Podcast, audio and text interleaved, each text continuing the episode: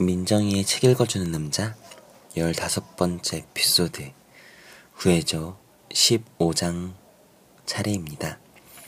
어, 지난 14장에서 오랜만에 녹음을 하는 데다가 어, 매번 밤 시간에 녹음을 했었는데 처음으로 이렇게 낮 시간에 휴일이 마침 휴일이어서 하게 됐는데 목소리가 어떻게 다른지 모르겠네요. 그리고 뭔가 밤에 읽을 때보다 속도가 조금 빨라지는 게 스스로도 좀 느껴져서 어 조금 느리게 조절을 해가며 15번째 에피소드 진행해 보도록 하겠습니다. 어 15장은 굉장히 짧아서 금방 끝날 것 같네요. 자, 구해줘 15장 시작하겠습니다. 그가 다리 건너편에서 서 있을 때 유령들이 그를 만나러 왔다. 영화 노스페라투 샘은 전화 메시지들을 확인했다. 휴대폰과 호출기에는 병원에서 걸려온 번호들로 가득했다. 병원에서 오후 내내 그에게 연락을 취하려 했던 게 분명했다. 환자들한테 무슨 일이 생긴 걸까? 쌤이 병원에 전화를 걸려고 할 때 2층 방에서 이상한 소리가 들려왔다. 그는 2층으로 향하는 계단을 성큼성큼 올라가 방문을 열었다.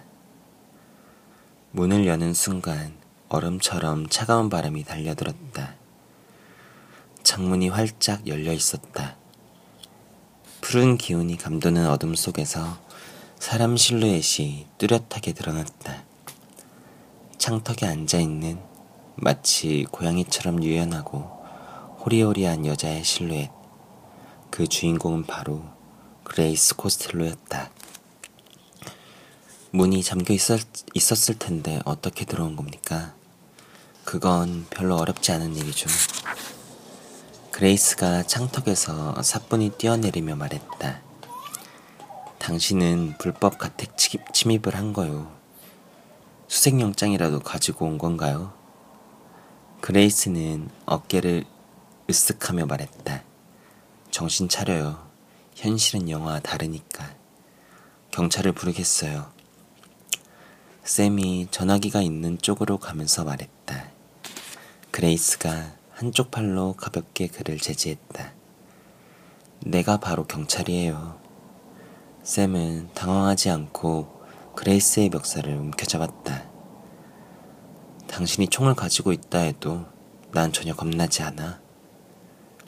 그레이스가 고개를 들고 그를 똑바로 쳐다보았다. 샘은 마치 숨결을 느낄 수 있을 만큼 가까이에 있는 그녀의 얼굴을 바라보는 순간 깜짝 놀랐다. 그녀의 얼굴이 숨이 막힐 정도로 아름다웠기 때문이다. 깊고 큰 그녀의 눈동자가 희미한 어둠 속에서 반짝이고 있었다. 난 당신을 겁주려고 여기에 온 게 아니에요, 갤러웨이 씨. 단지 당신과 이야기를 나누고 싶을 뿐이에요. 그레이스가 부드럽게 말했다. 무슨 얘기죠? 샘이 비로소 그녀를 놓아주며 물었다. 줄리에트에 관한 얘기. 한데 당신은 어떻게 줄리에트가 비행기를 타지 않았다는 사실을 알았죠? 그레이스가 한 발 뒤로 물러났다. 그리고 그의 질문에는 대답도 하지 않고 천천히 방안을 거닐며 책이 빈틈없이 꽂힌 책꽂이를 훑어보았다. 갤러웨이 씨, 당신은 저 너머의 세계를 믿을 수 있나요? 아니, 믿지 않아요. 샘이 즉시 대답했다. 적어도 모든 생물체에 영적인 면이 있다는 건 인정하죠? 실망시켜서 미안하지만 나는 그쪽 분야에 대해서는 관심이 없습니다. 병원에서 환자가 죽었을 때를 생각해봐요. 그 환자가 사후에 어떻게 되었을지 궁금하게 생각한 적이 한 번도 없나요? 그레이스가 고집스럽게 물었다. 물론 그런 생각을 전혀 해본 적이 없다면 거짓말이겠죠. 샘은 시인하지 않을 수 없었다. 불현듯 페데리카의 얼굴이 머릿속을 스쳐 지나갔다. 페데리카는 지금 어디에 있을까? 저 너머의 세계란 게 정말 있을까? 우리 모두가 가게 될 그 어떤 곳이? 샘은 그런 생각들을 몰아내기 위해 했었다. 당신이 생각하기에는 누가 죽음의 시간을 결정하는 것 같은가요? 그레이스가 다시 물었다. 샘이 그 질문에 눈살을 찌푸렸다. 살해되거나 자살한 경우가 아니라면 모든 인간은 신체 기관이 그 능력과 기능을 상실하게 되었을 때 죽음을 맞이하죠. 오, 그런가요? 그건 흔들릴 수 없는 명백한 진리입니다. 인간의 동맥, 동맥은 수명이 있어요. 수명은 체질과 영양, 건강관리에 좌우됩니다. 그럼 사고사는 어떻게 설명할 수 있죠? 샘은 어깨를 으쓱했다. 삶의 불확실성을 이야기하는 건 바로 그 때문이 아닙니까? 사람은 불확실한 장소에서 나쁜 순간에 처하게 되는 우연을 피할 수 없으니까. 그런 해석은 너무 통속적인 것 아닌가요? 아니요. 난 그렇게 생각하지 않아요. 근데 당신이 무슨 이유로 그런 이야기를 꺼낸 건지 전혀 이유를 모르겠군요. 사람마다 죽는 시간과 상황이 누군가에 의해 프로그램 되어 있다고 생각해 보세요. 그레이스가 좀 더 구체적으로 말했다. 영화 매트릭스를 보긴 했지만 별로 공감이 가지 않았습니다. 난 지금 진지하게 말하는 거예요. 어떤 젊은 여자가 비행기 사고로 죽을 운명이었다고 생각해봐요. 나는 운명 따위는 믿지 않아요. 그녀는 어떤 감상적인 이유 때문에 마지막 순간에 그 비행기에서 내렸어요. 그 때문에 미리 프로그램 되어 있던 그녀의 죽음은 갑작스럽게 변경이 불가피하게 되었어요. 그 경우에도 그저 단순하게 생각하면 됩니다. 그 여자는 엄청난 행운의 주인공이죠. 아주 잘된 일이고요. 인간은 죽음을 피해갈 수 없어요. 아니, 설령 그럴 수 없을지라도 우리는 그럴 수 있다고 믿어야 합니다. 그레이스가 샘의 눈을 들여다보았다. 내가 당신에게 이해시키고 싶은 건 모든 현상에는 의미가 있고 미리 정해진 질서가 있다는 겁니다, 갤러웨이 씨. 인간의 열정이 하늘의 섭리를 어지럽힐 때가 간혹 있지만 일어나지 않아야 할 일이 일어나는 경우는 절대로 없으니까. 그게 줄리에트와 무슨 상관이죠? 줄리에트는 비행기 사고 당시 죽어야 했어요. 그게 사물의 질서이자 하늘의 섭리였어요. 내가 파견된 건 그 질서를 바로잡기 위해서입니다. 질서를 바로잡는다고 했나요? 난 죽음의 사자입니다, 갤러웨이 씨. 죽음의 사자? 그럼 누굴 데려가겠다는 겁니까? 이미 눈치채지 않았나요? 내 임무는 줄리에트를 다시 데려가는 겁니다. 어디로? 저 위로.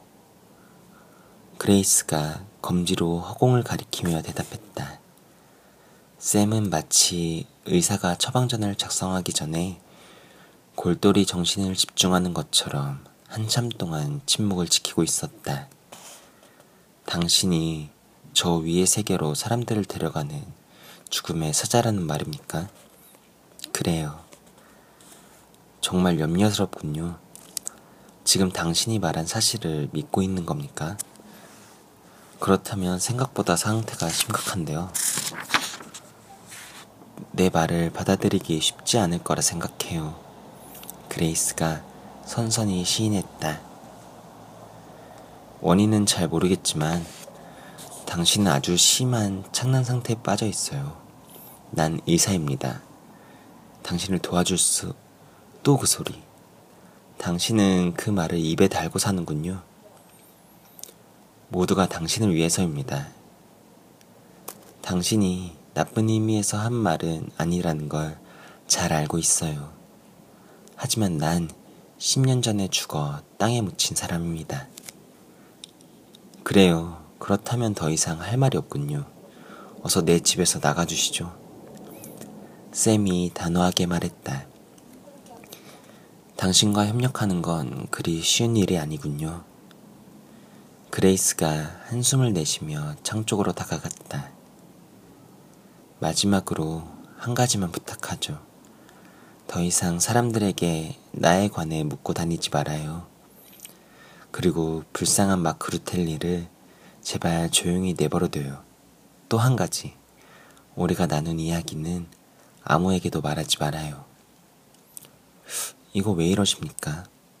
지금 당신이 한 말이 모두 사실이라면 다른 사람들의 삶에 끼어들어 괴롭힐 수 있는 권리를 가진 쪽은 죽음의 사자인 당신일 텐데요. 내 말 명심해요. 과거를 파헤치기 시작하면 문제가 복잡해질 뿐이니까. 도대체 뭔 소리를 하는 건지. 진작 당신에게 경고했어야 했는데. 그 순간 갑자기 샘은 화가 난 인간으로서가 아니라 책임감 있는 의사로서 그레이스를 바라봤다. 그가 생각하기에 그녀는 분명 심리치료를 받아야 할 환자였다. 그는 환자를 쫓아내고 있다는 사실에 의사로서 양심의 가책을 느꼈다. 도움이 필요하면 언제든 내가 근무하는 병원으로 찾아오세요. 쌤이 다시 제안했다. 그래요. 우리는 다시 만나게 될 거예요, 갤러웨이 씨. 그레이스는 창턱에 걸터 앉아 밖으로 뛰어내릴 준비를 했다. 그러다가 갑자기 샘을 돌아다 보며 말했다. 아, 깜빡 잊을 뻔했어요. 이제 걱정하지 말아요. 당신이 전날 묘지에서 고백한 말을 당신의 아내가 모두 들었어요. 그 고백을 듣고도 당신 아내는 여전히 당신을 사랑하고 있으니까. 샘은 한동안 어리 빠져 있다가 갑자기 화가 치밀어 올라 창 쪽으로 달려갔다. 이봐, 언제부터 내 뒤를 밟았어? 그는 거리를 향해 고함을 질렀다. 하지만 그레이스 코스텔로는 이미 사라지고 없었다. 구해줘 15장 여기까지입니다.